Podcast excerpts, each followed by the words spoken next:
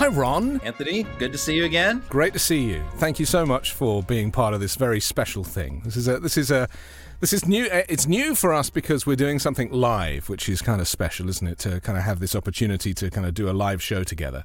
Uh, and we should probably explain what this show is all about and why we're doing it and why we feel that there is a need at this moment in American political history to actually do a show like this. Because you know, let's let's be clear, it's it's not a great situation at the moment, right? And and so just so people understand, I mean, I'm a British journalist. I've been in the US for seven years. You and I have met on my other MeidasTouch show called The Weekend Show. And we have talked a lot about an area of propaganda that is not really covered by the mainstream media. And, and that what is what you, as a former prosecutor, do now. You expose this kind of extremism which is not covered on on cable news or, or the mainstream. So just tell us a little bit about that work that you do before we get into the kind of nitty gritty of what we're going to do today. I, I've joked a couple of times on Twitter that I've trained my whole life for this this year, this primary. Um, and what I mean by that really is I, I've come up through the Republican Party, through the grassroots at almost every level, working on campaigns, being a club president, through the grassroots and getting to know these people, getting to understand them, being part of them, having them be part of my family, um, and then watching the Trump, you know, movement come in, how the party changed during the Obama years, then into the Trump years, watching what happened to the party, studying it. Um, sure, I, I feel like I'm very plugged in. I've been to many Trump rallies. I've been to Marjorie Taylor Greene rallies, Matt Gaetz rallies as an observer and I just blend in and I talk to the people and I'm comfortable in those environments because I came up in those environments for many years. So I feel like I have a very good understanding of what's happening on the ground at the grassroots level, at the influencer level in the Republican Party. And so yeah, this this this primary is going to be very unique, very unlike any other primary in history, and I, just feel like I'm I'm pretty well prepared, pretty wired in to know what's happening behind the scenes. I just want to be clear with people that they understand that this is not about us hating MAGA and hating, you know, everything it says about hating Republicans. Because I'm not a Democrat, you know, I'm a, a pro-democracy journalist, but I believe in in uh, po- political opposition, and I believe that Republicans should have fair representation and you're a former Republican who, when Trump showed up, had to, you know, you couldn't you couldn't stick around because of Trump, right? What we're here to do is just to explain to voters, not just you know Democrat voters, everybody, and and we we want MAGA people to be watching this to understand that they're being sold a lie and that their lives did not get better under Donald Trump. In fact, they got worse and the country got worse and America on the world stage lost its credibility in many ways. And, you know, that has been clawed back a bit since Joe Biden showed up. But this is not about us being kind of lefties and hating the right. This is about information, eh, giving voters the, the truth because so much of what they're seeing on, on the news and listening to podcasts and on social media is not true. And there can only be one truth, unlike the alternative facts that seem to have become a, a thing. Just explain what it is that you, where you get your information from. Because, you know, this is not, we're not talking about Fox News, we're not talking about these mainstream places. Tell us where you go looking for the kind of stuff that we're going to be talking about on this show. Sure. So when I first got into social media to sort of become involved in the anti-Trump movement within the Republican Party, um, I, I, really noticed that the people that were primarily covering the Republican Party were covering Fox, maybe Newsmax, and that was about it. But what I realized was that there is this massive ecosystem that has developed of podcasters, of social media people, alternative channels, internet stations that have millions and millions of viewers and participants. And many of the grassroots activists, these are the places that they go for their information and they go for their news. So you can't really understand MAGA or the or what is happening in the Republican Party by watching just Fox News. You, you just simply can't. In fact, Fox is really more of an establishment organ now, especially with Tucker Carlson being gone, because there were many of the the hardcore MAGA people who would only watch Fox for Tucker. That's the only time that they would watch. And now so now they don't watch it at all. So so you really have to delve into that ecosystem, but that is very time consuming. It's very annoying. It's very frustrating. You watch people that you can't stand to listen to, but you've got to do it to understand them. So I try to do it for many other people. I go through that, you know, I'll watch Donald Trump Jr. for 45 minutes rant. And and by the way, as an aside, his podcast when he he'll have a member of Congress on like Greg Steube the other night. Donald Trump Jr. will talk for 44 of the 45 minutes. yeah. the member of Congress might get to talk for 1 minute. So yeah, it's no fun doing it. I don't enjoy it necessarily, but I feel it's necessary and important. This is how I feel. It, you know, I, I love the United States of America. I choose to live here and bring my children up here. And but I recognize that you know the threat of fascism, the rise of fascism, uh, this kind of neo-Nazi stuff, this you know uh, Christian nationalism, it, it has kind of infiltrated everyday life, and and you know, the rest of the world is not like this. Sure, other countries have their problems too, but things like, you know, uh, Roe or Dobbs, the rest of the world is is not even considering a rollback of abortion rights or women's rights. You know, and, and the and the US has kind of got itself into this place where this type of these type of laws that should remain on statute forever are now being weaponized. Um, I just want to say that when you watch these videos and listen to these podcasts, a lot of the, the, the guests like Trump or Trump Jr. or whoever, they forget that Democrats and journalists and analysts might be watching. They sometimes think that they're just talking to their MAGA people, right? So they say things often that they really feel that they wouldn't say if they were going on mainstream media or on a mainstream podcast, even, right? They they they tend to get lost in their racism and their extremism and their and their misogyny, and it all comes out when they're in these kind of very niche channels. Tell us about that. That is a, a very, very good point. And that that's one of the main reasons why I started doing this is because I noticed that pattern. I noticed that a Congress member of Congress would go on Fox and maybe be interviewed by Hannity and say one thing, but then go on an obscure podcast, would say a pastor, and say completely different stuff, wild stuff. Because as you said, they're trying to pander to that person's audience. And so when many of these people are going on i'm talking about members of congress going on alex jones's show for example or some really wild podcasts uh, and sometimes i'll see the matchup and i'll say oh lauren Boebert's going on this person's podcast. Oh this is going to be great. You know this is going to be wild. So I, I i hone in on that and i know to watch that. But but yes as you said that's when they make their most extreme outrageous statements and then we surface those into the mainstream and then the mainstream media picks up on what got said on this podcast. But one thing I will say though is now they're becoming more aware that people like me are out there watching them because one thing I've noticed is when they make a big mistake and when something slips out and they say something really crazy, they'll always catch themselves and go, Up, oh, that's the part they're going to clip. And yeah. I'm sitting there listening to them, recording them, going, Yep, you're right. You're, you're about to go on CNN, yeah. buddy. you know? Yeah. And that that it's, does it's, happen more and more. It's so interesting isn't it? Because there are two americas and i talk about this a lot on the weekend show. There are very much two americas and you can li- choose to live in reality or you can live in this kind of MAGA space that is riddled with propaganda and it's very dangerous. And you know your twitter ron you know you have a you have a lot of followers you have a you know a huge amount of people who are you know, really look forward to kind of finding what you unearth.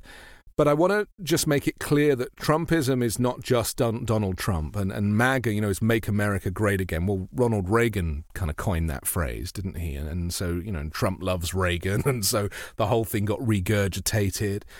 this is Trumpism will live on even if Donald Trump doesn't win in 2024, right? I mean, it, it, this now has become very much embedded in the the very center of the Republican Party, hasn't it? Yeah, in fact, uh, you know, I I've often said, you know, Trump could die tomorrow, and this movement will continue on. That that's that's the thing. You know, we we're under this mistaken impression, and I I see this a lot on liberal progressive Twitter. Is well, you know, Trump's going to go to prison, and we're going to be done with all this. Well, I don't agree with that. I really don't. And in fact, I think we, it's now completely reversed from 2016, 17, where Trump really controlled the movement and set the tone and set the messaging, I really feel like that is completely reversed. And now the movement controls Trump. Trump echoes what they're saying and picks up on what they're saying, not the other way around anymore. And that's happened in the last two or three years. And that makes him more unhinged and more dangerous because he's now repeating the talking points of the real extremists and, and the conspiracy theories of the real extremists on, on the internet. And let's not forget that the platform has now been weaponized because Twitter, where you and I met and so many people use as the town square, is now in the hands of somebody who we used to think was like Tony Stark, you know, this kind of super cool dude, right, who sends people to space and but it turns out that Elon Musk is a far right operative. And he now he paid what $44 billion for a platform that is now not worth a third of that. You don't spend $44 billion on a platform unless you have an agenda. So, I mean, you must worry about being kicked off Twitter every day. Yes. I mean, it's this balancing act where I really want to criticize Musk and I really want to hold his feet to the fire for the things that he says and does. And I think I was probably the first person to out him on his Paul Pelosi uh, tweet where he tweeted he tweeted the story. It was very early. It was like six o'clock in the morning, and I get up early. He tweeted the blog from the Santa Monica Times, and I immediately dove into researching who the Santa Monica Times was. Turns out it's one guy, you know, and he and and delving into his conspiracy theories. And then I started putting all that out on Twitter. It was like a Sunday morning, and immediately, you know, there was the pushback of him uh, where he uh, and the story was that you know the guy who attacked Paul Pelosi was a, a, gay prostitute who was had gotten in a spat with his customer who was Paul Pelosi. That was the story.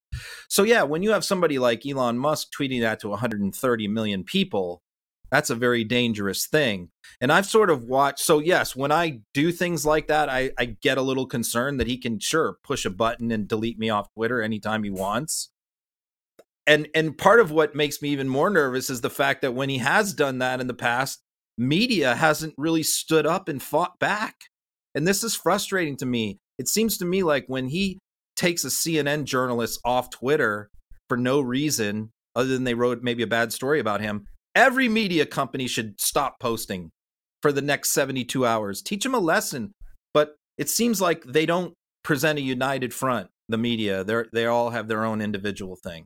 Well, because it's also box office, isn't it? You know, the the, the right wing is is a, a, great way to build an audience. And and you know the Easy. the left i mean look at talk radio in the us right? It's like it's all like uh, right wing talk radio and there's like two there's two like democratic talk show hosts.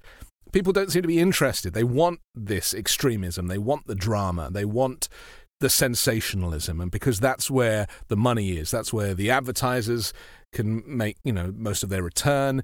And that's really the tragedy. The media has not really or the mainstream media has never really known how to handle Trump and and the MAGA movement.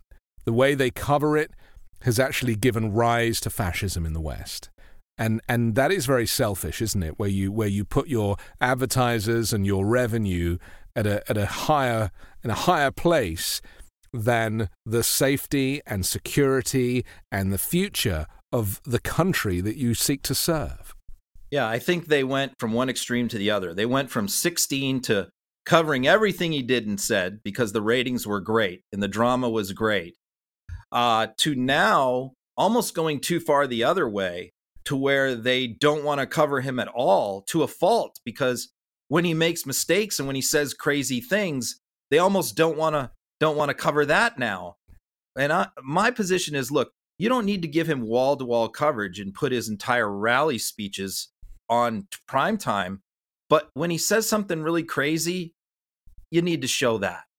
You know, and and people say this to me all the time. They're like, "Why do you why do you keep talking about him?" And I'm like, the moment we stop talking about a, a threat that is so dangerous to to the U.S. is the moment that complacency will enable fascism to to rise, and it is fascism. I mean, let's Yeah. not question this. this You is an it- important what- point. This is Right. a this is a mentality, Anthony, that really exists only on the left. And I've said this Yeah. before, and people people hate when I say this, but it's absolutely true. You will never see a single person on right wing social media or media say, "Hey, we shouldn't amplify AOC. We shouldn't Yeah. amplify Joe Biden. We shouldn't amplify pick your Democrat. There, there's uh, we shouldn't amplify Joy Reid. Like no person right winger has ever said that once in their Yeah. life. It Yeah. doesn't exist. And yet, on the left, what do we do? We can post Marjorie Taylor Greene talking about Jewish space lasers, and there will be people on the left that will go, Don't give her what she wants. You're giving her publicity, you're giving her attention. And my response to that is yes, that is what they want, but that's also what we have to do in certain cases. We give them negative attention. I don't believe in this thing like all publicity is good publicity, not in politics. No, there's an intelligent way to cover these people. And I think that that's what I try to do as much as I can. And that's what the media has to do. On today's episode, we're going to um, look at a, a MAGA propagandist that has defected to Russia. Uh, we've got Trump uh, planning to deny citizenship to U.S. babies born to migrant parents.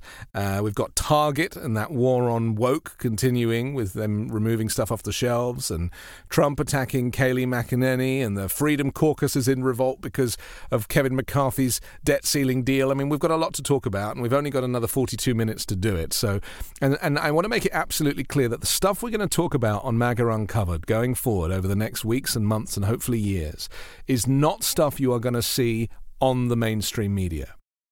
And, you know, people. Even the phrase mainstream media has been weaponized, hasn't it? It's like, oh, the mainstream media. I mean, I'm including everything. I'm including Fox and Newsmax and all that. They are all the mainstream media now. And even if they don't want to be thought of as the mainstream media, they are. And so, what we're going to focus on is the stuff that you are finding in the depths of this kind of MAGA world that does not get covered and not get reported on. And I just want to quote somebody. There's a guy, you know, I follow you on Twitter and have done for ages, and I just love the way you post. And I have another friend called Luke Zaleski. You probably follow him as well. Mm-hmm. And I just want to read a couple of things that he he often like p- replies to people with the same phrase. And this thing has stuck with me for for months actually. And let's, I just want to kind of analyze it with you. He says Trump is the manifestation of everything ugly in America. Racism, sexism, unfettered capitalism, domestic terrorism, repression. He is a cultivated and self created weapon of entrenched corrupt power that feeds the rich and foils the true American promise of a better life for all. He says Trumpism isn't politics.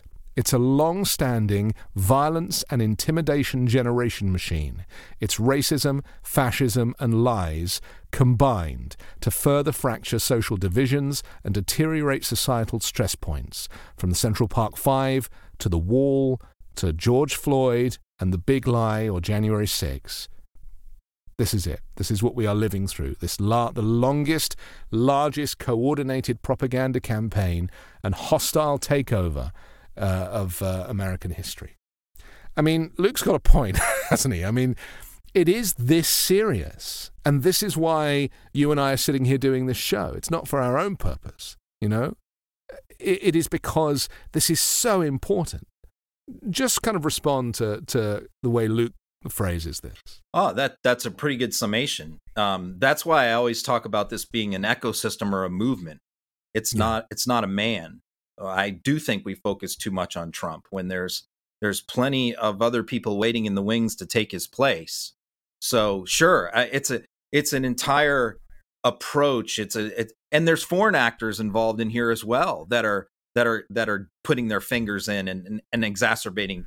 There's people on Twitter all, all from all over the world who are posing as Americans, who are who are just stoking the fires of this of this division eh, because that's what they want. It, it's it's trying to destroy us from within. And people don't know what is real and what isn't real. And this is something Yeah. that, you know, th- this kind of right wing media campaign enjoys, is confusing people. Oh, the kind yeah. of Steve Bannon thing, isn't it? Cre- creating this chaos. And, and Yeah. so people often say to me, you know, they go, well, how do you as a journalist know what is real and genuine and what is propaganda and false? And I'm like, well, I just trust the fact that I've been doing this for a long time and I, I, I uh, hopefully I still live in reality Yeah. Not everyone is blessed with that radar, are they? No, so they'll just kind of take it. No, and and many mainstream journalists have get sucked in on this stuff. I see it all. It's sort of why I don't like political satire stuff where people are maybe on the left are putting out things that they think are funny like fake Trump posts or fake video. The reason why that I'm so against that is on uh, on political social media is because that's a weapon of the right. They intentionally put out fake stuff like that. And they want it to get into the mainstream. And they want and, and they want uh, poli- Democratic politicians to pick up on them and repost them and retweet them. So then, that, then they can go back and say, "You all are idiots. You fell for it." So it's. I think it's important for people on the left just not to do that at all. We have to be able to believe what we're getting uh, from the people that we get it from. So sure, a big part of what I do is constantly debunking. I'll post things. This is fake. This is not real. But every single day, I see very famous people get sucked in and suckered in by fake stuff.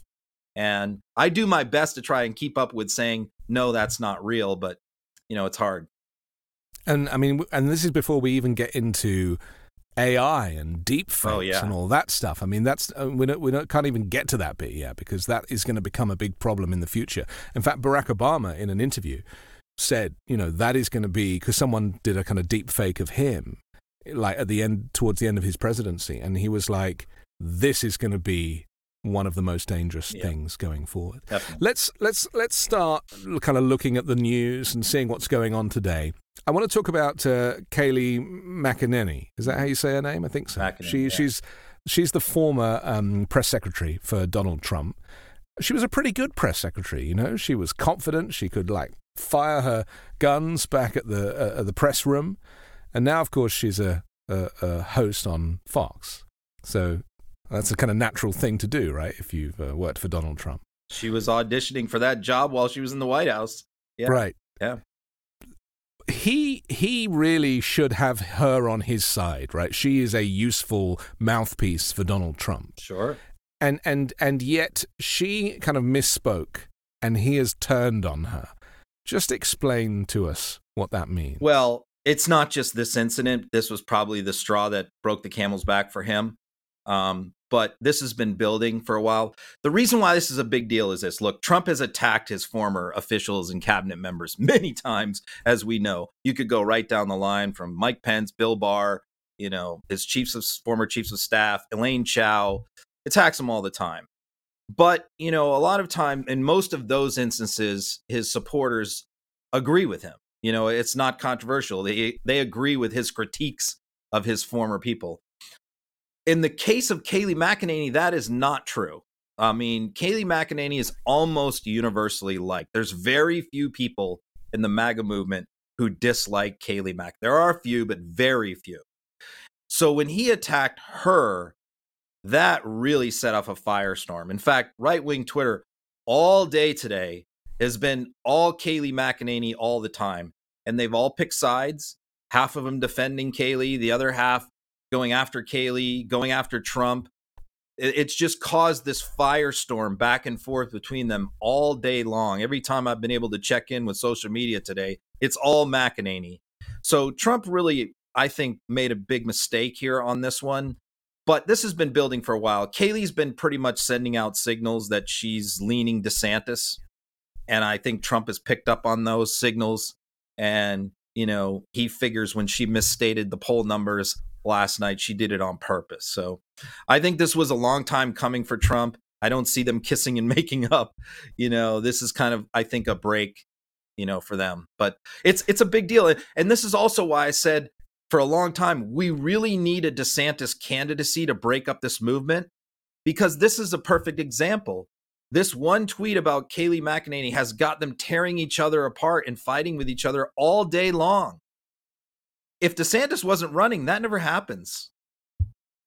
The infighting is something we should talk about for a moment because you know, with a with a upcoming primary, that kind of starts to get people at each other's throats, right? And and if you go back to 2016 and think about those kind of primary debates that were going on with Donald Trump and him like rubbishing. Was it Jeb Bush that was one of his least favorite people? You know he kind of really just went for everybody by the throat. Unfortunately that MAGA brigade enjoy seeing that. It's like watching wrestling or or boxing some kind of you know attack you know kind of sport blood sport. And my fear is that every time Trump attacks somebody, whether they're on his team or another team, that actually there will be a large proportion of his supporters who will be like, yeah, go for it. Say terrible things. You know, that's why the Access Hollywood tape didn't even dent his popularity because there is something uncivil about people now where they're so done with politicians. They're so done with the establishment. They really think that he is the, the, the kind of anti establishment. He's painted himself as an anti politician. And so, infighting aside, the, the worse he is, the more they're going to support him. But you're only talking about his hardcore supporters. And let me let me just point this out too.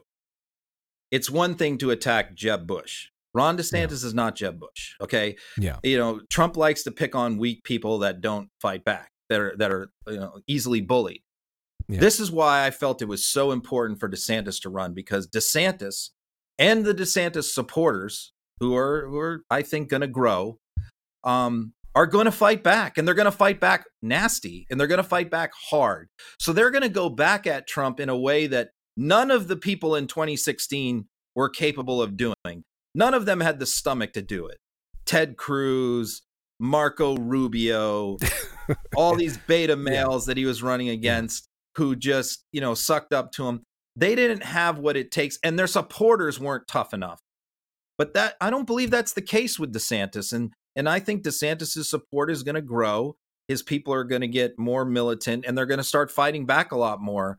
He already has pretty good support among that ecosystem of people you know, he's got Fox people. He's got, you know, I could rattle off a whole bunch of names um, that are supporting DeSantis. And so, yeah, these people are not weak people and they will fight back. And I that's why I think this is really going to get ugly. Let me ask you a question about DeSantis and his followers. You know, yeah, okay, he's popular in Florida. How much of that is based on him rigging the vote? I have no idea. But, you know, he, he, he did very well in, in the November governorship you know, um, uh, vote. How many of DeSantis supporters are MAGA people?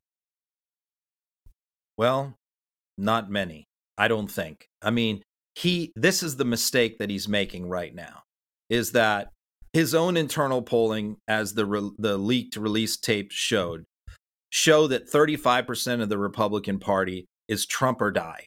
That yeah. they if Trump is not on the ballot, they may not even show up to vote. They may not even support another Republican if, if he's not the nominee. This is what DeSantis's polls show. The, the, the mistake that DeSantis is making is what you just said. He's trying to make a play for that 35%. And he thinks he's going to be able to chip some of those people away from Trump on policy. This is the fundamental mistake he's making is that he can throw out all this culture war policy stuff that he's done in Florida and he can rattle them off. But that 35% does not care about policy fundamentally. That's not why they love Trump. They don't love Trump because build the wall or something. You know, they love Trump because of who he is and what he is. And DeSantis is nothing like Trump from a personality standpoint. So while DeSantis um, wastes so much time and energy trying to win over that 35%, he should be going after the 65% that aren't Trump or die but he's not doing that yet. I think he'll ultimately probably figure that out and shift. But uh, this is the mistake that he's making: is he's trying to go after the MAGA base, and that's not the smart play. Who is DeSantis really? It's very hard to tell, isn't it? Because you know he's one of these people. He's like a it's like he's a puppet, but you're not really sure who's pulling the strings. He does not have the Donald Trump kind of magic, that kind of charisma. You know, he talks in a weird kind of monotone way, and we've seen these videos of him recently. You know, in a kind of social environment, like flow, throwing his head back and being a little bit weird, bit weird. I I think you know people vote for personality over policy, don't they? I mean, not just in the U.S., all over the world. You know, that's why Berlusconi in Italy does so well. You know, the guy's a kind of charismatic mobster. People seem to find that attractive. But DeSantis really is a kind of lax soul. Is he is he really a kind of neo-Nazi supporter? Because of course he failed to condemn these Nazi rallies that took place in Florida. He, you know, the way he talks about to those kids, take off those masks, they do nothing. I mean, who is he? I find it really hard to get my head around who he really is. How much of it is an act that he's putting on based on research to say stuff that is going to do well for him in the polls versus what he really stands for? I mean, that's such a big question. It really, you could that's, really that's write a whole book. Yeah, I mean, I'll, I'll sit back and let I you. I think you have to factor in so many things. I think you have to factor in you have to look at his old speeches from back when he was in Congress, when he spoke about a, many different things than he talks about now, uh, especially foreign policy. He talks much differently today than he did back then, when he was pretty much a neoconservative, more of a hawkish uh, person than he is now. Um, and I think you have to factor in his wife uh, and the influence that she has on his views and on his policy statements, because I think it very much is a team in that respect to where I think it's very much like the Clintons in 92 where she is uh it's it's 1 and 1A. They're co-candidates, but we we tend because of the way she dresses and things like that, we tend to not look past um the the substance that uh, yeah. substantive influence that she has on him. So, but you know, the other thing is you can find some moderate stuff that he said in the past, but he was an original founding member of the Freedom Caucus. So this guy was always right. Okay. Um, it's the personality that's changed. And and that you can clearly see if you watch old tapes. The way he talked, the way he said his name, the way he carried himself, the way he walked, that's all been completely transformed. The weight um, loss as well. All I mean, of that. The, the it's, hair. It's all for a reason. The clothes. The hair, yeah. Yeah. All of that has changed. But I don't think deep down the policy beliefs that he has have changed very much. And, you know, some of these characters behind him who are kind of working for him, Christina Pushaw's one of them. We know about, you know, her. She's uh, she likes to block everybody on Twitter. I know that much. Um, what is the agenda? Because some people have said that, you know, his, his connections are coming from a, a, you know where in the Republican Party are the people that are pulling those strings coming from? Are they people who are you know Republicans against Trump? Are they people that want, you know, Trump out and, and DeSantis is the next best thing because he's shown some success in Florida? I mean, who, who's really pulling the strings on, on that campaign? I think it's sort of a, a coalition of a couple of different camps. Uh, on the one hand, it's the the country club, Wall Street establishment Republicans that just want to win. I mean, yeah. the the way that they've always approached things, what I always used to call the aura of inevitability, which is all they care about is backing the winner. Okay. They don't care so much about ideology, policy, personality, any of that. They just want to be on the winning team. So there a lot of those kind of people will sit back and they'll try and figure out who's got the best chance to win and that's who we're going to back.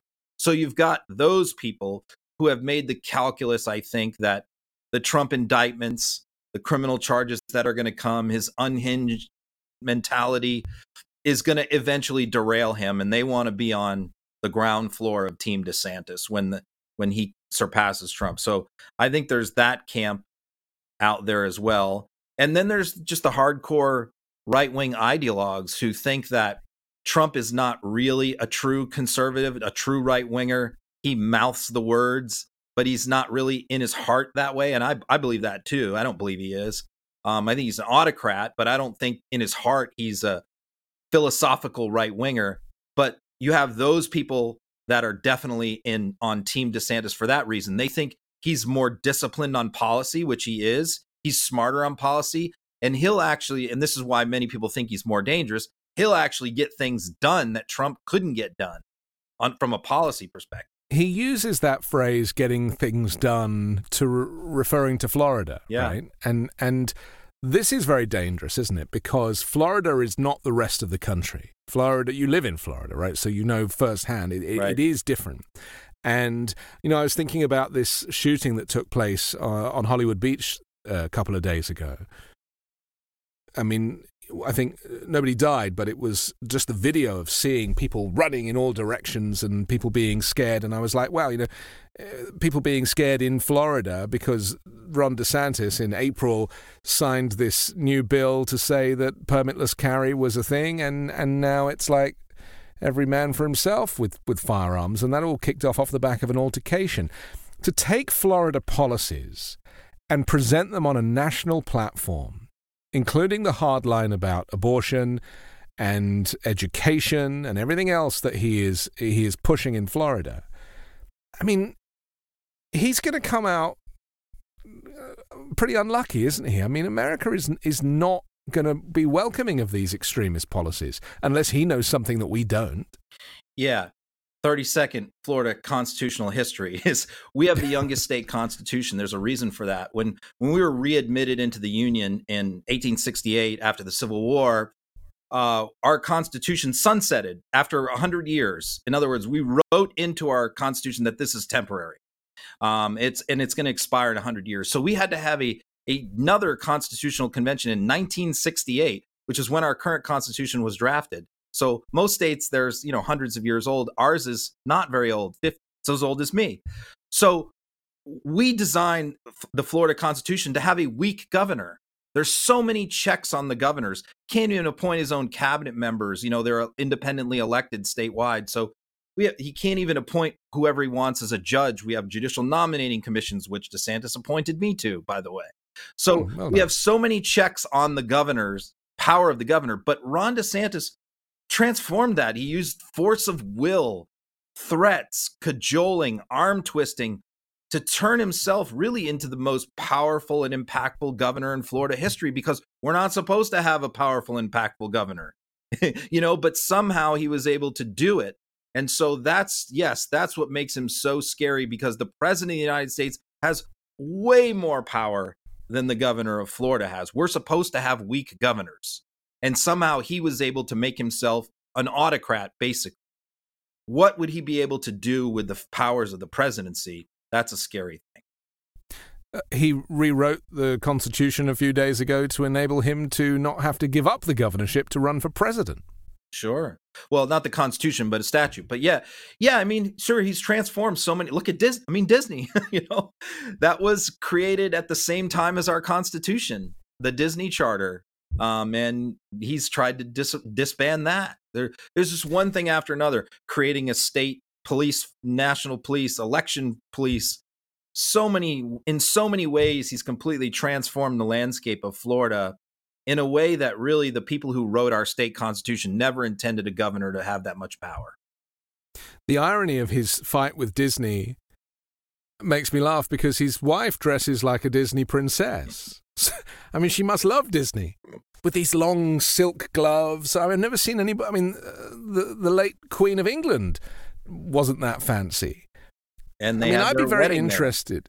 Yeah. In- Indeed, I'd be very interested to see because what you've said about her is, is fascinating because it, it didn't occur to me that, of course, behind every man is a is a is a is a great woman, and in this case, or every every certainly in the case of a, a, a governor, we've seen these relationships before. I mean, you know, you only have to look at uh, Melania Trump to know that uh, she pulled some. Uh, she didn't pull any punches with Donald Trump. You know, she often didn't show up to things. She was like, "Nope, I ain't going to that." Let me tell you, I mean, I could tell you many stories that I have heard from legislators and cabinet members Yeah. who talk about Ron DeSantis bringing home reams of policy papers and the two of them sitting down at a table poring over those and crafting a plan. He, she's right in it with him 100%. It, it sounds like Ginni and Clarence Thomas sitting sitting at the dining table discussing what uh, policies should be uh, heard by the court or not, contrary to their contrary to contrary to what they've uh, said. Um, we we need to talk about the announcement from Donald Trump about the immigration situation. This, this, Oh, uh, yeah. it's it's chain migration is the phrase that's been given to it. I, I hate the phrase chain migration. I'll it give you a worse of- one. Anchor Yeah. babies. Anchor baby. That's yeah. what you well, I hear, have yeah. an anchor baby, so I, I think I'm a very good person. You know, I have a I have a five year old American son who I'm very proud of, and apparently he can sponsor me for citizenship when he's 21. So, There you so go. I'll I'll uh, I'll stick around for that. The reason this is important is basically what Trump is saying is that that anybody who is born in the U.S. of asylum seeking migrant parents will not be entitled to citizenship, and he will sign this as an executive order on day one of his presidency. Yeah. Just talk to me about this. Well, this is the old canard, and you know I've heard this many times in Republican club meetings where you hear the old people grumbling about this. Is eh, the way that they envision it in their head is there's these millions of you know illegal immigrants who run across the border to give birth, you know, on the other side Yeah. of the line, yeah. so that they will instantly have citizenship. When of course it's doesn't work like that. It's far Well, more as I've just proved with my son, I've got Yeah. to wait. I've got to wait 21 years for that. Yeah. So look, what's in our constitution is is clear um, that if you're born in the United States, you're a U.S. citizen um, by birthright, and you can also run for president. And so, what Trump talked about in that video, and I only posted a short clip, but he talked about this a little more in depth. And by the way, that speech was written by Stephen Miller. Okay, I mean, I can. It, Stephen Miller's fingerprints are all over that clip. And Uh, this was one of those shadowy videos Yeah. that he puts out on the Trump campaign website where he's in semi-darkness looking like a, a true dictator with the with the with the flags behind him. And Yeah. and they kind of shoot him from the front and then from the side.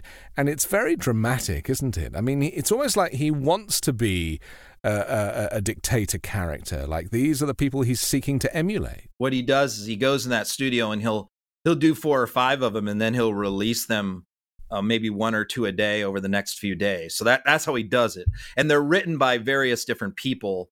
Uh, jason miller's in there rick Grenell's in there i think stephen miller's in there Kash patel's in there. And i can sort of tell now who writes what. That one was written by stephen miller. Uh, i know but these never end up on the news. These videos are never replayed on the mainstream no, news. and that's a big mistake And yet he is saying in these videos, and anybody can go online and go back and listen to them, some of the darkest, most uh, kind of fascistic policies that you will ever hear. Yep. He is saying them in this in this dramatic way.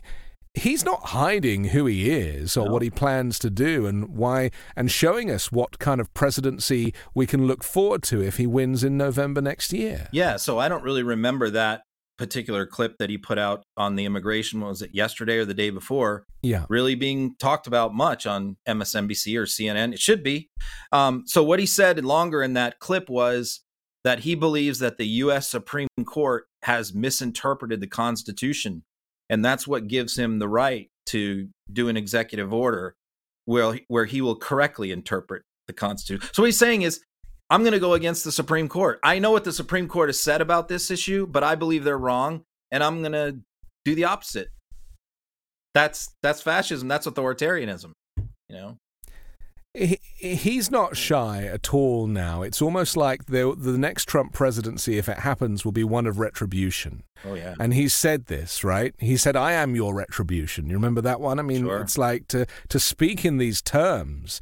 You know, he he he previously said that he felt like he'd been chosen by God to be the president, and a lot of MAGA people jumped on that that he was like the chosen one, and overlooked all of his, you know, exploits in order to uh, kind of bring him in. And I'm talking about the evangelicals, of course, you know, kind of overlooking his sexual misdemeanors and his, business things. They really do think that, you know, he is their savior. And yet he offers nothing for those people. He has nothing in common with those people. He's never hung out with those people, you know? Eh, The people that he hangs out with are like the late Jeffrey Epstein. Those were Trump's buddies. And so, this kind of chasm between who Trump claims to represent and who will benefit from his presidency.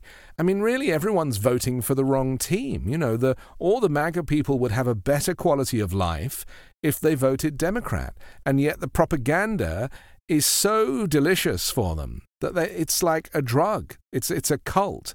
And they cannot, they cannot wash their hands of him which is why DeSantis really doesn't stand a chance against this movement. This it's not even uh, you know as Luke says it's not a really a political thing anymore. It is it is a cult. It is a it's a kind of I can't even describe it. I mean it's scary, right? Some to me some of the most interesting clips that I post on Twitter are the crowd clips from MAGA rallies. Right. Those are yes. those are my favorite things. I told you I've been to many of these rallies and I talk to people and and these interviews are definitely a reflection of and, and i get upset too because sometimes I, I read the replies and they go oh these are paid actors and that's i get mad about that. Sometimes maybe like blacks for trump are paid but you know these aren't paid actors. This is who these people are. This is what they think. I know it's hard for you to believe so you you want to believe they're paid actors but these are real people. They're family members of mine my mom my mom has a trump flag you know my kids love trump. I mean these are these are real people. They, this is really what they think and so brian glenn is the one who mostly does these who is marjorie's Greene's new boyfriend yeah. and he works for right side broadcasting and they sort of have become famous for him jumping into the crowds five hours before the rallies and talking to the people. And the question that I I've talked to him and and the questions that I tell him that I like the best because I, I think they're important for him to ask is why is it that you love Trump? What is it about Trump that you that's my favorite question at a Trump rally. What is it about Trump that you like? And you just get the craziest answers but those and I and I post those answers and those answers are very important to understand the mentality and the mindset, you know. Can I play the clip of Marjorie Taylor Greene and her boyfriend? Um, sure. The one that you posted Brian. earlier, uh, and we'll I'll play it first, and then we'll kind of just analyze it as best we can. We simply believe that what you choose to do sexually is not your identity, and it shouldn't be the face that you wear publicly. what what is she talking about there? She's talking about gay people. What what what they believe is that you know you should keep it in the closet. You should you should not you should not wear your gayness on your sleeve. You should not you should not be obviously gay uh, by what you wear how you talk how you dress the way you act. That that should be back in the closet. We should not talk about that. And so what she's saying is well we don't care what you do in your bedroom. We just don't want to know you're gay you know? So i mean that's kind of how it was like in the 80s you know in the 70s you had so many closeted people that hid their whole identity and their whole life. And i think that that's what's the whole point of the of the last 20 years is is for gay people to feel liberated and to feel like they don't have to hide who they are. They don't have to be ashamed or embarrassed with their friends and family member. And this movement wants to stop that. This movement hates the fact that gay people are now comfortable openly being gay and they're getting married and they're adopting children and they're happy and they're openly gay. This is what they don't like. What they're saying is, well, we don't mind if you're gay. Okay, well, they probably do, but we just don't want to see it, you know? so there, there is there is a problem here, isn't there? Because you know somewhere between ten and twelve of the ten and twelve percent of the U.S. population is of the LGBTQ plus that. community. They don't. Believe they don't that. believe it no. because they don't see it with their own eyes. In yeah. the same way that Kari Lake thought she'd won in Arizona because everyone she spoke to said they voted for her. I mean, they believe that people is, are being brainwashed and convinced yeah. to be gay.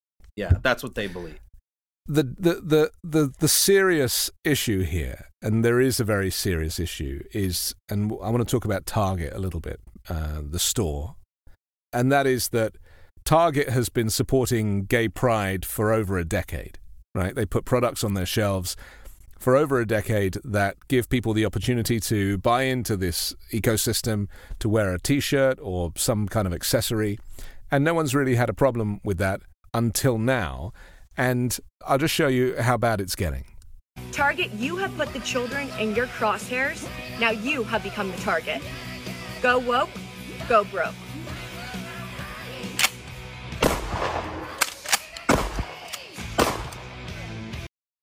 I mean, this is very unhealthy, isn't it? And and the the sad part of the story is that Target have kind of heard this and responded by either pushing stock to the back of the store or removing stock from the shelves. Well, and you got a lot more than, than just her, of course. You know, you got uh, the guy like the rapper Forgiato Blow, who you know has yeah. a, a, a song, uh, anti-Target song on iTunes on the charts now. Sure, I mean this is uh, they saw it, it all started. I think it really started with the Bud Light, you know, thing where it was just one little Instagram ad, and they all went nuts. Um, Dylan Mulvaney, and um, they boycotted. They did the big Bud Light thing. That same Brie there. Brie is an Instagram model who, and people say, well, she's just doing that for clicks. Well, yeah, I mean, she's trying to get attention, but she is a right winger. She's been at Mar-a-Lago before. Um, I follow her like I follow a lot of um, influencers who are in that orbit. Um, so, and she shot. She was the one who did the video shooting up the Bud Light cans. So she's done this before. But yeah, it's um they. But but here's the problem. Almost every company in America does this, and so they're they're kind of figuring out like, well, wait a minute, we have to boycott everybody. You know, Chick Fil A now, Kohl's Bud Light. You know, you can go on and on. So um, I'm not sure where this is going to end if they're going to keep trying to boycott these companies because you know, for one thing, if you want to boy, boycott Walmart or Chick Fil A, I don't think people on the left really care. you know, the concern, the, cons- you know? the concern. I mean, all companies really are going to have to are starting, if they haven't already, having departments that deal with equity and inclusion and, and all yeah. of these things. Right? Yeah. It, it is important because we are, you know, we live in in a multifaceted world. We are not all white and cis and Christian and and Republican and and you know a business I, I can't really believe, operate. I do believe it is going to cause some companies to pull back, though. Yes. You know. Yes, um, the Chick Fil A thing is kind of interesting, isn't it? Uh, you po- you posted on your Twitter a, a, a piece about from Charlie Kirk actually, and uh, I'll just show it here. He posted, "I've heard from multiple franchi- franchisees begging me not to lump Chick Fil A corporate with the local owners, which are largely conservative Christians yeah. who are against the HQ's left wing drift." I mean, you know, this is this is a concerning thing, isn't it? Because, well, this is what you know, happens because they're hurting their own people. This is yeah. this is what happens, which is and this oh, is we got to boycott Chick Fil A, and now you have Chick Fil A is all Republican. You know, they're all yeah. conservatives. So they're like, wait a minute, you're you're boycotting us. We're your people. Yeah. So so you have people like Kirk, and this is with the military too. You know, woke military, and then they try and come back with, well, we're not talking about the troops, we're talking about the generals. You know, um, this they're doing the same thing with Chick Fil A. We're not talking about the franchises, we're talking about corporate well, how are you going to boycott corporate without boycotting the franchises? You know, this desperate desire to compartmentalize everything in America. You know, you've got to be either in that camp or that camp. You know, there's no interest in the, the nuance or, or the grey either side of the black and white. What, why is that? You know, why is the U.S. so tribal and and binary and you know refuses to kind of uh, understand that the whole joy of humanity are its differences.